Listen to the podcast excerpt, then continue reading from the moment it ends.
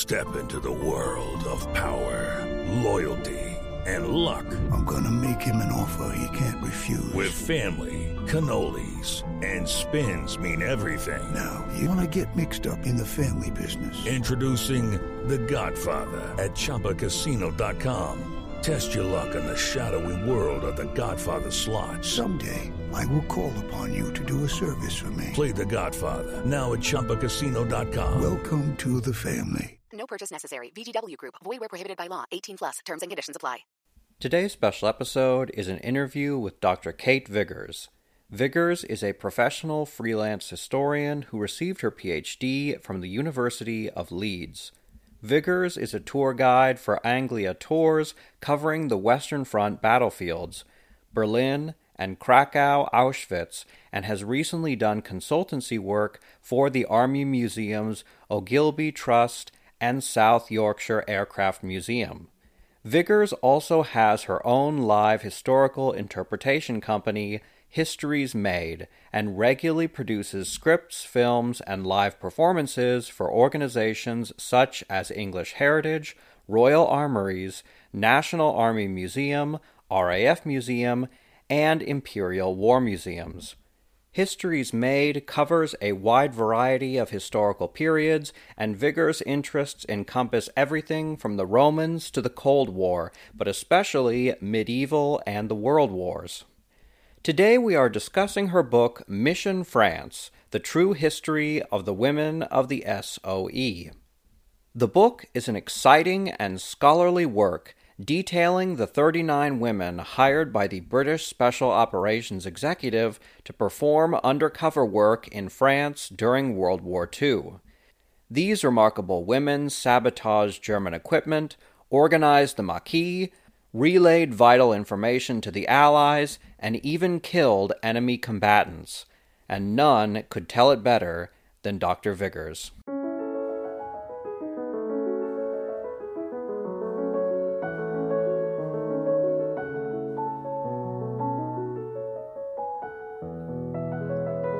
Thank you so much for joining me, Dr. Kate Vigurs. My first question about this remarkable book is what drew you to write about the women of the Special Operations Executive? Well, firstly, thank you very much for inviting me. Um, so, I wrote about the women of the Special Operations Executive. If we could shorten that to SOE, uh, so everybody knows what we're talking about, it's a bit of a mouthful. I wanted to write about all of the women. Um, now, uh, it's the women who went into France as part of F section. France actually had six sections, and in one of the other sections, RF, there were 11 women, but there were 39 in F section, and they drew me uh, because a lot of them were dual nationality, uh, and all of their archives are in our UK National Archives, and they are in English. So that was the reason I chose this particular group some of these women are very, very famous uh, because they received the George Cross after the war, because their stories were made into films, because novels were written. And to me, I wanted to write about the rest of them. I wanted to make sure that all 39 of them got their moment in the spotlight. And that includes women who maybe their missions weren't so good, who didn't last terribly long in the field, or women that have become the footnotes of history. So they're known purely because of their association with some of the better known women. So I wanted to write about all 39 of them. Um, the reason I wrote about the women, well, being a woman myself, I've always been fascinated by women's history. And to me, it was just the fact that there was ordinary people doing extraordinary things. No doubt. I think that it was quite a time to be alive, and for them to put themselves in danger is pretty spectacular. Can you tell us what it was like interviewing some of these women over 60 years after World War II? Are there any uh, anecdotes which didn't make it into the book which you might want to share with us? So I was very lucky to interview two of the women. By the time I started my studies and uh, you know really being able to go out there and explore things, unfortunately, most of the women who had been active in the field during World War II uh, had passed away. But I was very very lucky to meet two ladies. One was called Yvonne Baseden, uh, her married name was Burney after the war. Yvonne had been a wireless operator and she had been active uh, up until um, I believe it was till after D Day. And she was responsible for the largest daylight drop of arms uh, at the time in the war. Now, what I mean by that is the resistance relied on aircraft coming over from the UK laden with weapons, with equipment that they needed. And normally these were dropped during a moon period, so uh, the nights before, of, and after the full moon, when the reception committees waiting out there in France would be able to see them. But after D Day, they were able to start doing these things in daylight hours. So uh, Yvonne had been present at the largest one, and unfortunately, she was arrested uh, the day afterwards. When I met her in 2003, it's a long time ago now, uh, she just returned from uh, retirement in Portugal. And sadly, her husband had passed away, and she decided to come back to London. And the first thing she said to me was, do we really have to talk about the war? Because I've achieved so much in my life since then.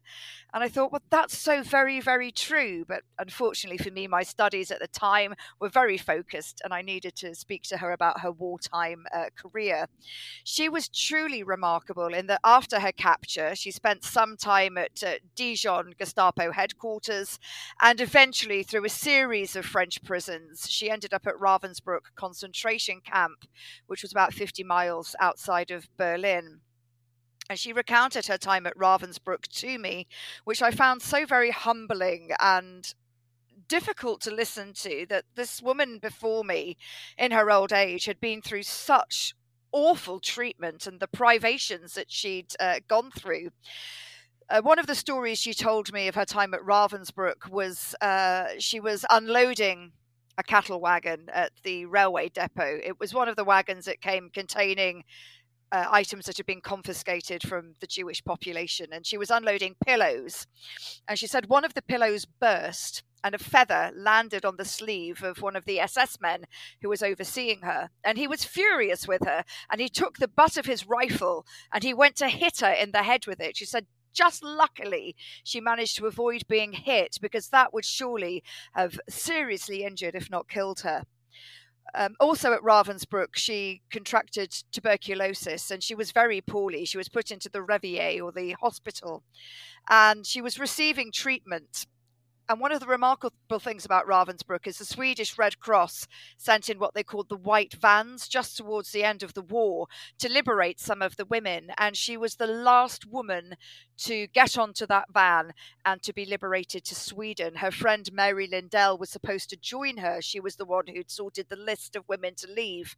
But Mary couldn't join her in the end. The commandant insisted that she stayed behind and the story she always told me because we did stay in touch and I did go and visit her several times. She always said, I remember waking up underneath the skeleton of a dinosaur.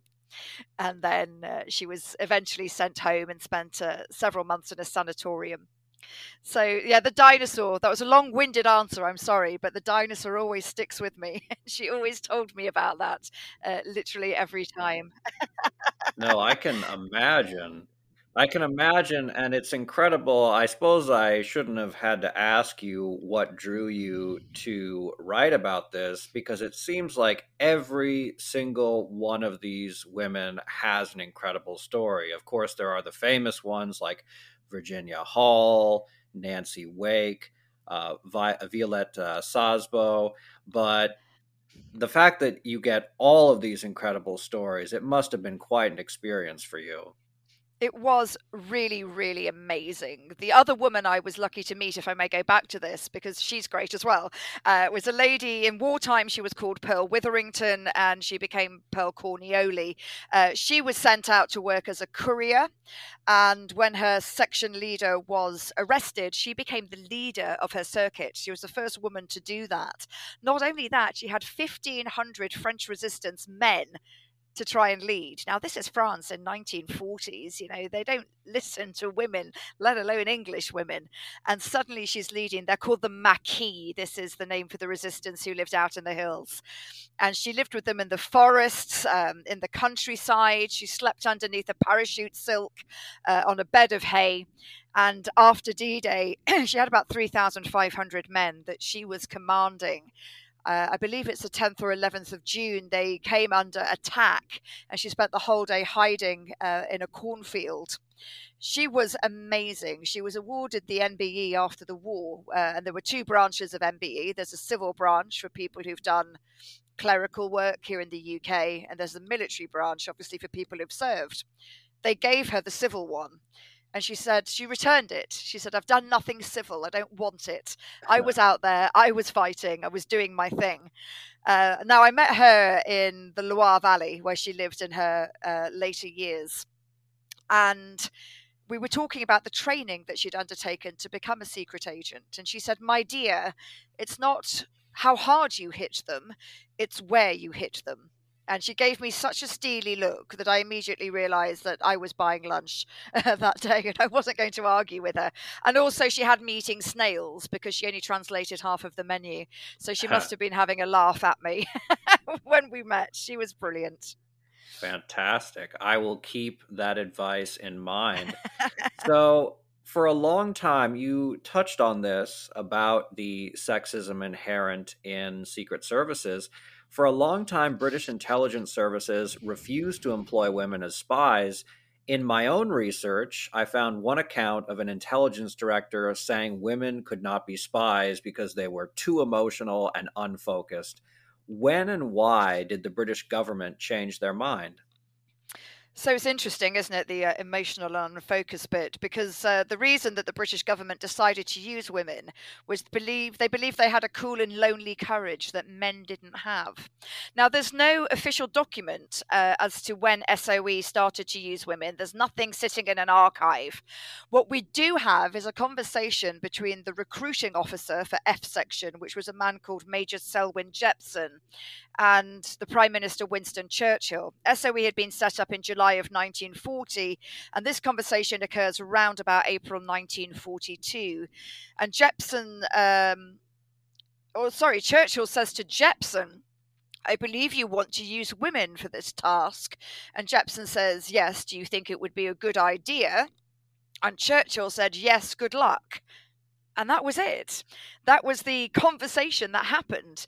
Now, the reason through research that uh, I believe women were chosen to work, especially in occupied France, was down to the Service du Travail Obligatoire, the forced labour programme that the Germans introduced for men of military age. So, after the fall of France in June of 1940, after the Dunkirk evacuations, the French army is disbanded. It's no longer allowed to exist. But of course, there were men who were fit and healthy, and the Germans wanted to utilise that.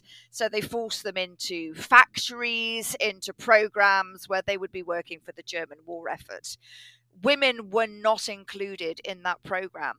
So it was easier, and by this I mean relatively easier. It's never easy to be a secret agent in occupied territory, but it was relatively easier to move about, maybe by bicycle or by train.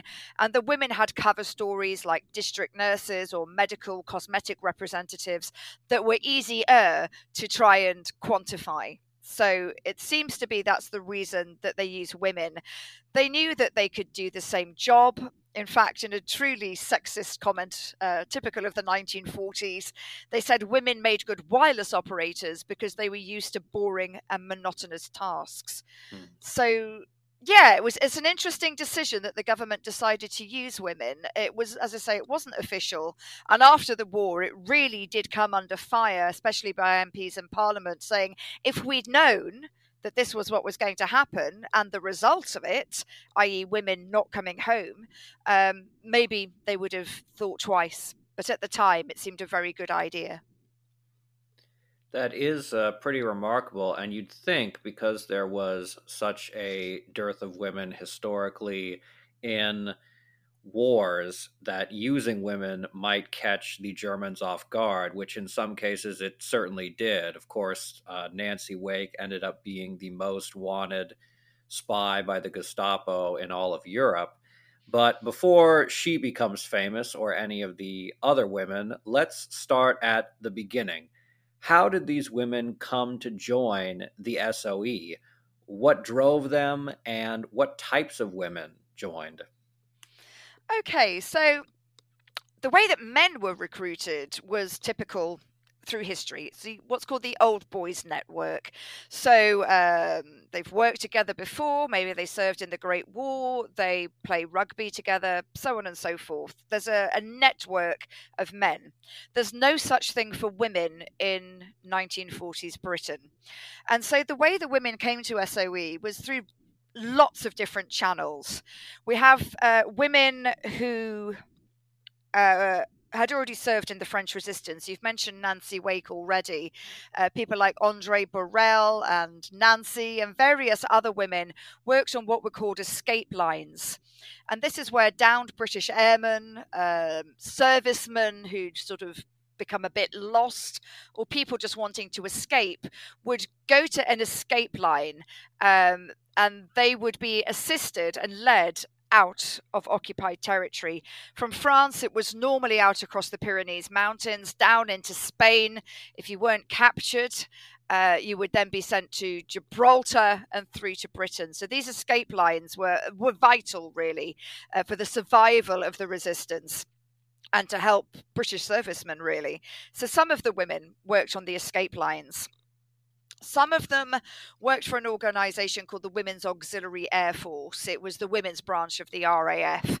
A lot of them had excellent wireless skills already. And SOE requested that people come forwards well, not come forwards because it wasn't a publicly known organization. They were put forwards by the WAAF uh, for interview. You've also got people whose siblings or spouses were in SOE. There's Lisa Baissac, whose brother Claude was in SOE. Eliane Plewman's husband, I think, was in SOE. Uh, no, it was her brother, Tom Plewman. Um, and a couple of other people whose relatives, Jacqueline Nearne, her brother and her sister, joined up. So they could put them forwards as being suitable recruits. Actually, in the case of Jacqueline, she said, Please don't employ my sister Eileen. I don't want her to do this kind of work. Uh, and the minute Jacqueline was infiltrated, Eileen was approached and ended up being sent herself and then there were other ways women were, were discovered. A lady called Peggy Knight was heard speaking French at a party. Yvonne Rudellat and Blanche Charlet through the Ebury Court Club, which was basically the spy hub in London. Odette Sansom heard a wireless broadcast asking for photographs of the French coastline, which she mistakenly sent to the wrong address and they were forwarded to SOE. Violette Szabo was approached to speak about her husband's pension. He'd been killed at El Alamein, and uh, she went thinking she was speaking about a pension, but it was an SOE interview. I think you asked me what drove them, what were their motivations, and it's really interesting. What does drive you? Um, patriotism, I think, a sense of duty. For some of them, they just wanted to do something a bit more exciting than an office job. Some of them wanted to save the future of their children, make a, a better world for them to live in. And some of them, uh, in particular, Phyllis Latour, was avenging a loved one's death. Her godmother's father had been executed by the Germans, and her godmother had committed suicide uh, whilst under arrest. So she wanted to avenge uh, his and her death. Yvonne Cormeau wanted to pick up where her husband had left off. He was killed during the London Blitz. So motivation is very, very strong and very important. And an interview, it was picked up what motivation was and if it was a reasonable motivation to have and reason to be trained. In terms of nationality, most of them are French or uh, dual French. We have a lot of women whose parents met during the Great War, so an English father, a French mother. Some of them came from Mauritius. Uh, Lillian Rolfe came over from Buenos Aires uh, with a lot of other people um, who came over to do war service. Economic background, we've got people from working class girls working in Woolworths or in munitions factories, right up to a Polish countess. We have uh, young women from the age of 19 up to the grand old age of 51, and uh, just as many varieties of women as there were women in SOE itself. So everybody was different. With lucky landslots, you can get lucky just about anywhere. Dearly beloved, we are gathered here today to. Has anyone seen the bride and groom? Sorry, sorry, we're here. We were getting lucky in the limo and we lost track of time. No, Lucky Land Casino, with cash prizes that add up quicker than a guest registry. In that case, I pronounce you lucky. Play for free at LuckyLandSlots.com. Daily bonuses are waiting. No purchase necessary. Void where prohibited by law. 18 plus. Terms and conditions apply. See website for details. That is a pretty remarkable gathering of people. So, what was SOE training like? Hard, I think, is the answer. I don't think I would want to do it. Uh, the training changed as the war went on, so I'll I'll just give you sort of the rundown of what they did at a certain point in the war. So they'd start with something called preliminary training. I should say um, I probably sound terribly English to you. And uh, these places were held at requisitioned houses, stately homes here in England, um, meaning that SOE to some people actually stood for stately homes of England. And if you look mm. up any of these things, they're in beautiful manor houses. Preliminary training was generally at Wanborough Manor or Winterfold Manor, both of which are in Surrey. Uh, there they would learn basics, basic Morse codes and basic firearms, physical training. Lessons would be in French or whatever language, you know, whatever country they were going into. Uh, and they were encouraged to drink on this particular course as well, because if you got drunk, would you bare your soul and tell somebody you were training to be a secret agent? Um, or would you even speak in the wrong language? So they needed to know how good you were. Lasted about two to three weeks. And it was really designed to find out who wasn't suitable. It was designed to weed out unsuitable recruits. Now, we know that approximately 80 women applied for SOE and went through some sort of training. If they failed this part of the training, they were sent to a place called Inverlair Lodge, which is in Scotland, way, way up on the west coast. It was nicknamed the Cooler. And at the Cooler, they would unlearn all of this dreadful stuff they just learned because it, it doesn't bode well in you know normal society to know how to shoot or how to break locks. If they passed, they, they went to the west coast of Scotland anyway for the paramilitary training. They learnt silent killing and unarmed combat, which was uh, best way of describing it is a kind of martial art.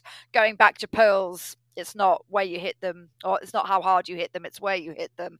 Um, these guys were trained to use their body weight and to use whatever the German was wearing as a weapon against him. So his chin strap on his helmet might be used to throttle him. Um, a very graphic technique, ungentlemanly warfare, it was known as also in Scotland, they would learn instinctive shooting, so be put on sort of assault courses, learning various weapons, things like the Sten gun or the Bren gun, um, Colt 38, Colt 45, Webley revolver, and so on. They also learned how to use foreign weapons because they would technically be easier to come across once they were out in the field. Uh, parachute training would be held. Um, women had to undergo the same parachute training as the men. And of course, there were terrible accidents because um, it was done in quite a hurried way. So, twisted ankles, smashed faces, broken legs. Then the women would be divided, and the men. If they were going to be couriers, they would go straight to finishing school. If they were going to be a wireless operator, they would go to Oxfordshire, where they would learn how to do wireless uh, communication. And that's very difficult because not only is it in Morse code, that Morse code is coded as well. They had to learn how to deal with jamming, how to deal with garbled messages, how to fix their wireless sets, which would fit inside a small suitcase, uh, how to hang the aerial, how to escape detection. They were told they had 20 minutes to be on air, and that's from setting up the wireless to packing it away again then it was the finishing school where they had to learn the finer things of resistance. So they had to live and think as if they were already in occupied territory. They lived under their cover story, under a cover name. Uh, this was at a place called Beaulieu. And at Beaulieu, they also had a mock interrogation to see how they could withstand Gestapo style interrogation. This lasted between six to nine months, the whole course. If they were good, it would be short. If they weren't so good, it would be lengthened. If they were needed in uh, occupied territory quickly, then the, the training would be shortened. And that did have some detrimental effects further down the line. But I mean, crikey, it's um, it sounds really hard work. Yeah, no kidding. It's probably why Nancy Wake tried to get out of as much of it as she could, which she did.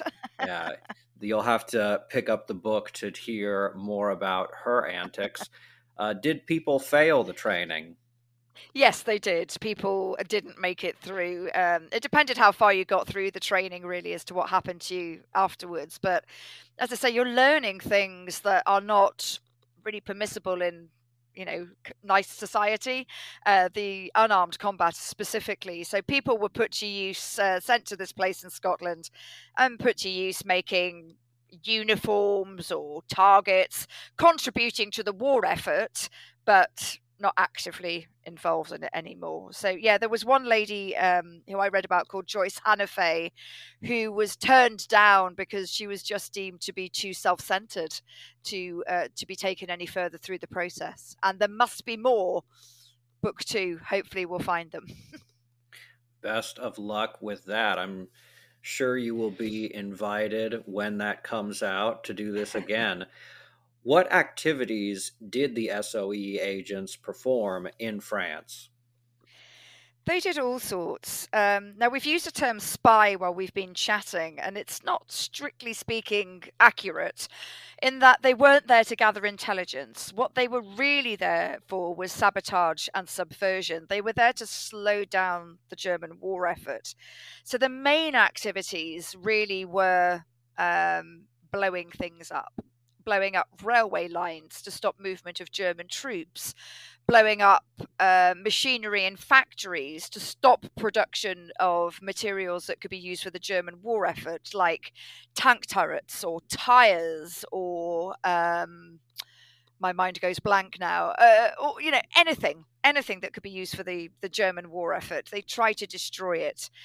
Um, other activities would be pre- preparation for D Day, it would be training the resistance, gathering them together, organizing them, and training them so that when D Day came, they would be a, a decent armed force who'd be able to rise up in the interior of France whilst the Allies were landing on the beaches of Normandy. Uh, other roles would be things like there would be some carrying of intelligence. For example, maps would be taken to the ports so they could be sent out, or instructions would be sent out. Assassination is uh, part of it. Now, I don't have any evidence of women doing that in France, but if we look further afield, we have the assassination of Reinhard Heydrich in Prague, in uh, Czechoslovakia, which was done by SOE agents. So their roles were very varied. I think the main thing to know is that they just had to keep a low profile. They couldn't be out there uh, having a great time. They really needed to keep on the down low. The work of the wireless operators was to organize these parachute drops. Um, so they, their job was to be on the air and to send messages, which of course was so dangerous because the Gestapo were listening out. And the moment they heard an illegal wireless signal, they'd be out looking for it or listening for it and uh, these arms drops had to have reception committees so that was a main job as well of soe was to be on the ground uh, receiving these drops and um, making sure that they got to the right people at the right times.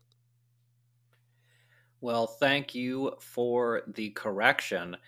So how did major events such as the USSR's victory at the Battle of Stalingrad and the D Day landings, for example, change how these agents operated? If I could take D Day as my main example, um, it changed things drastically because D Day was what they were getting ready for. Uh, D Day was the big thing. You know, we were waiting for the Allies to get back into France. France was always going to be the gateway into the rest of Western Europe. So the ground had to be set in the interior of France as well. So as D Day approached, now nobody knew exactly when it was going to be, but we wanted to try and make sure i don't know why i say we i wasn't there. Yeah. i sometimes feel as i was. Like a we had to make sure yeah yeah. They had to make sure that the germans were wrong-footed really. So there was something called operation fortitude south involving the us army you know pretending there was a whole unit of soldiers based in the south of england and they weren't an inflatable tanks uh, and things to try and dupe the germans into thinking that the landings would be in calais so it was all set up that the um, the resistance relied on the wireless, and by the wireless, of course, there are two types, aren't there? There's a kind you send a message on, and what today we call the radio that you listen to. And although it was illegal to listen to the radio, they did. Uh, and it was through the radio that they got the standby message on the 1st of June. And that was their chance to check all their weaponry was uh, sorted out and correct, that their targets were re reconnoitered, that they knew exactly what it was they were going to do. And then on the night of the 5th of June, there were about 200 action messages sent out across the, the, the radios. And this meant the resistance could rise up. Now, they did things. Uh, well, they didn't do things by halves. They blew up 960 railways in the north of France, which meant that uh, any German troop trains trying to make their way to Normandy were slowed down. They couldn't get there because their trains were derailing. Soldiers and equipment were either being destroyed or at least being slowed down. They cut the communications lines, they cut the telephone wires, and that meant that the Germans were driven back onto using the wireless set they, of course, didn't know that the Allies had cracked Enigma, so the uh, boffins at Bletchley and wherever else could listen in and work out exactly what they were doing because they understood the messages. So, all this kind of action, and it meant that they could then. I think I say in the book, the army of the shadows rose up, and it's very much that they'd been in hiding for so long, but now it, it was their time. They could put out roadblocks, they could have uh, one-on-one fights or battles with the Germans where they'd never been able to do that before. So really, they rose up and they fought and they tried to stop the Germans getting to Normandy and to make that path clear, if you like, for the Allies to come through and get into France, break through, get everything liberated, and keep going into Western um, into Western Europe. And like you say, things like Stalingrad as well. It just gave people that um, enthusiasm, that motivation to keep going because it must have been very, very hard after four or five years of war to still want to keep going when you just want to go home and see your family, have a decent meal, sleep in a proper bed. It just gave them that motivation to plow on that little bit more. I'm sure. So let's talk a little bit about the darker side of these operations. What happened to spies when they were caught? So once they were caught, uh, they would normally be held in a local prison. So uh, wherever they were caught, they would be taken to the local Gestapo headquarters. From there, um, they may be interrogated, uh, but the, the likelihood is they would be sent to Paris, either to 84 Avenue Foch, which is not far from the Arc de Triomphe, which was one of the Gestapo headquarters, or to a place called the Rue des Saussaies, which was also um, a Gestapo prison. And it was there they were taken for interrogation. They were normally held at Fresnes prison, which is on the outskirts of Paris, and be brought in for interrogation when uh, when they were required. Although some, in the case of Noor Inayat Khan, were held at 84 Avenue Foch and actually lived there, um, not in comfort. I'm not going to say in comfort, but not in a prison cell either. She was allowed access to books and to writing materials, and you know had a decent meal. Interrogation could take all sorts of forms, uh, and torture, of course, was part of that. Torture could be anything from sleep deprivation to uh, having a bright light shone in your eyes, being doused in cold water, being starved. Um, and there's that good guy, bad guy interrogation that goes on as well. So one minute they're being cosseted, the next minute they're being brutally interrogated. And we have evidence of physical torture being used on these women. Eileen Nearne was forced into something called the baignoire, which is really uh, another word for waterboarding. Their heads were held under water until they almost drowned, and then they'd be dragged up, asked the question. If they didn't answer, straight back down into the water again. And we have uh, evidence of physical violence against them, toenail removal, being burned, uh, and things like that. So they were treated particularly roughly. Noor Inayat Khan actually was, I say she was treated relatively well until she tried to escape. And when she tried to escape, she was caught and she was asked to sign an affidavit to say she wouldn't escape again. And she refused to sign it. And at that point, she was put into manacles. She was trained hand and feet and she was sent to Pforzheim prison in Germany. Most of the women who were caught were then, well, all of them actually, were then eventually transported via a network of prisons to the concentration camps. Some of them were executed directly the moment they arrived at the camps. Uh, four women were executed at Natzweiler Struthof, which is in the Alsace region, uh, which was then part of Germany, is now part of France. They were murdered by lethal injection. We know for a fact that the injections were not lethal. Uh, they just knocked them out, and the women were then thrown into the crematoria oven, one of whom regained consciousness, and she scratched the face of the man pushing her into the oven. We then have four other women uh, who were taken to Dachau, which is just outside of Munich. Uh, they were held overnight in individual prison cells. We know that Noor Inayat Khan was brutalized, she was slapped and beaten up, and the next morning the four of them were taken out and shot before being put into the crematoria. The rest of the women who were captured were sent to Ravensbrück concentration camp. Now, at Ravensbrück, we have uh, Cecily Lefort, who seemed to manage to hide her SOE identity quite well, I think. But unfortunately, she was caught up in uh, mass gassings when the gas chambers opened at the camp, and she was gassed in the winter of 45. Violette Szabo, Lilian Rolfe, Denise Bloch were murdered by gunshot.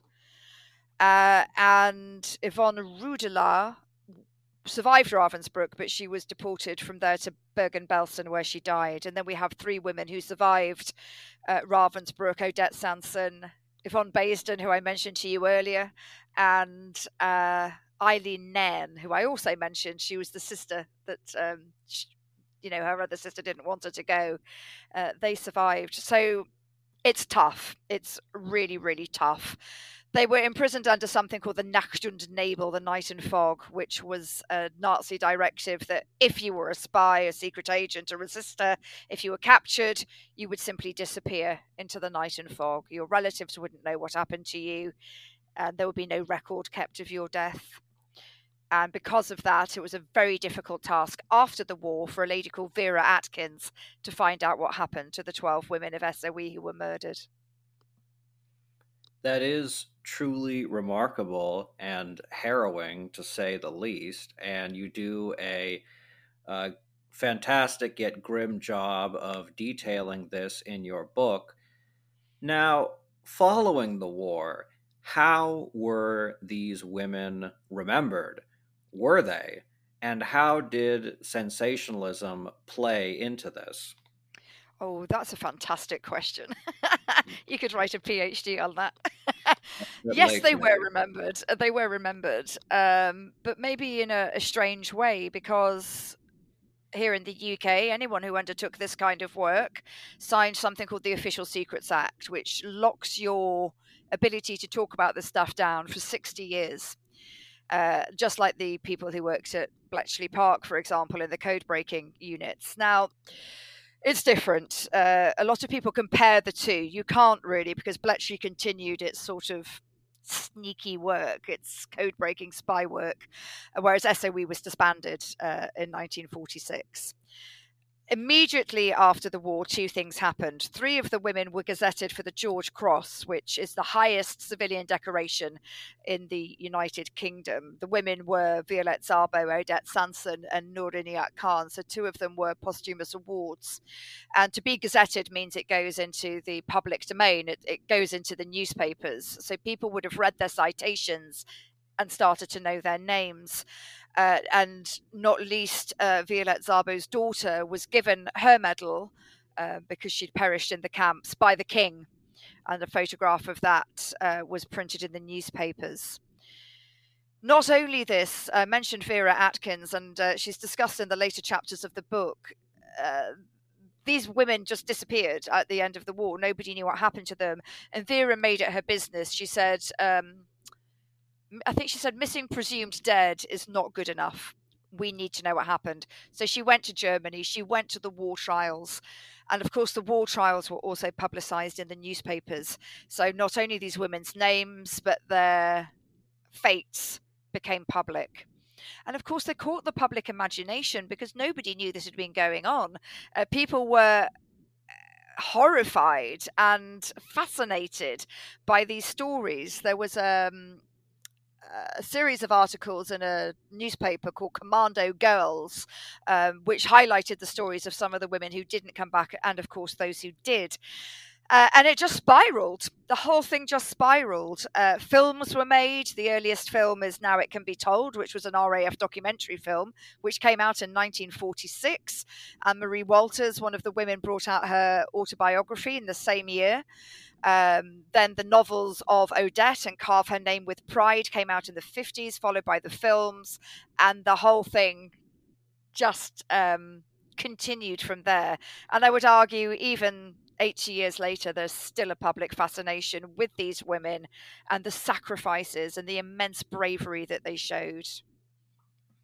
I have no doubt their actions were pretty incredible. And of course, some in particular, like Nancy Wake, uh, Virginia Hall, they have quite, uh, it's quite easy to put some of them on film. But in absolutely, yeah, yeah. But speaking of the famous ones, you mentioned how, in particular, Violette uh, Szabo is often used as a stand-in for all women of the SOE, while the others are not as well remembered. The other three famous names being Virginia Hall, Nancy Wake, and Noor Inayat Khan. Is there a particular figure you feel should be a larger part of the public conscience? There are several, really, but for me, my the one that I've been drawn to the most is Cecily Lefort, who I mentioned was um, murdered at Ravensbrück concentration camp, and I think it's just because she resonates with me. We're of a similar age, um, and she was uh, married to a French doctor. They'd met during the Great War. Um, he had tuberculosis, and she nursed him. Uh, and they fell in love. They got married. They moved to France. They had a beautiful villa on the coast. And when war broke out, um, her husband said, "I think you need to." Go back to England. I don't think being English in France is a good idea right now. And she didn't want to go, but she she came across to England nonetheless. She worked for the WAAF, I believe, and then joined SOE and was infiltrated back. She worked alongside a man called Cammaerts, uh, who's a fantastic and interesting figure. Uh, she was his courier. It was a cruel twist of fate, really, about her arrest. She was somewhere where she shouldn't have been. Cammaerts had said, Don't go to this guy's house, meet him in his office the following day, but she went anyway. She escaped into a coal cellar and was eventually caught and she was sent to Ravensbrück. And for me, it's the humanity of her story. Um, she was put on a cattle truck with a load of other resistance women, and apparently all the women frantically wrote notes and pushed them through the slats in the wood on the cattle truck. And she simply wrote a letter to her husband saying, Leaving for Germany, see. And mm-hmm. remarkably, that letter got to her husband and the thing that I found eye opening was you could communicate from the camps. You could send letters. You were allowed to do it. I had no idea you could do that. So she opened the lines of communication with Alex again. She told him she was in uh, Konzentrationslager Ravensbrück. She gave the address. He did a bit of digging around. He couldn't find out anything about it. Uh, SOE office told him it wasn't too bad. It was just an internment camp. Uh, little did they know, of course. And eventually, Cecily was sent from the main camp to something called the Jugendlager, the youth camp. Um, they were told that conditions there would be better, and they weren't. They were far worse. Um, the warm clothing was taken away from them. They had no bedding. The windows were wedged open in the middle of winter. And basically, it was a way of trying to get rid of these women. And if they didn't die quickly enough, they were sent back to the main camp. Now, remarkably, Alex Lefort wrote to his wife and asked her for a divorce while she was at Ravensbrück, Uh, which I just find remarkable. Uh, he told her that she'd endangered his life by joining the resistance. She found a doctor within the camp. She rewrote her will, writing him out of her will completely, had it all signed and sealed. Uh, unfortunately, she was executed. But I just find her resilience and resourcefulness absolutely inspiring. And if her name became a little more well known, I would be a very happy lady. Well, hopefully, if this book becomes huge, given this podcast episode, no promises, but maybe more people will hear about her. The book is Mission France The True History of the Women of the SOE. Dr. Kate Vigurs, thank you very much for being on the show. Thank you for inviting me.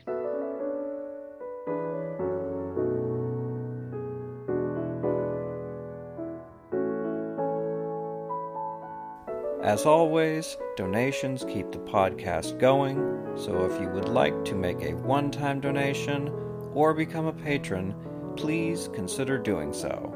Thank you very much for your continued support.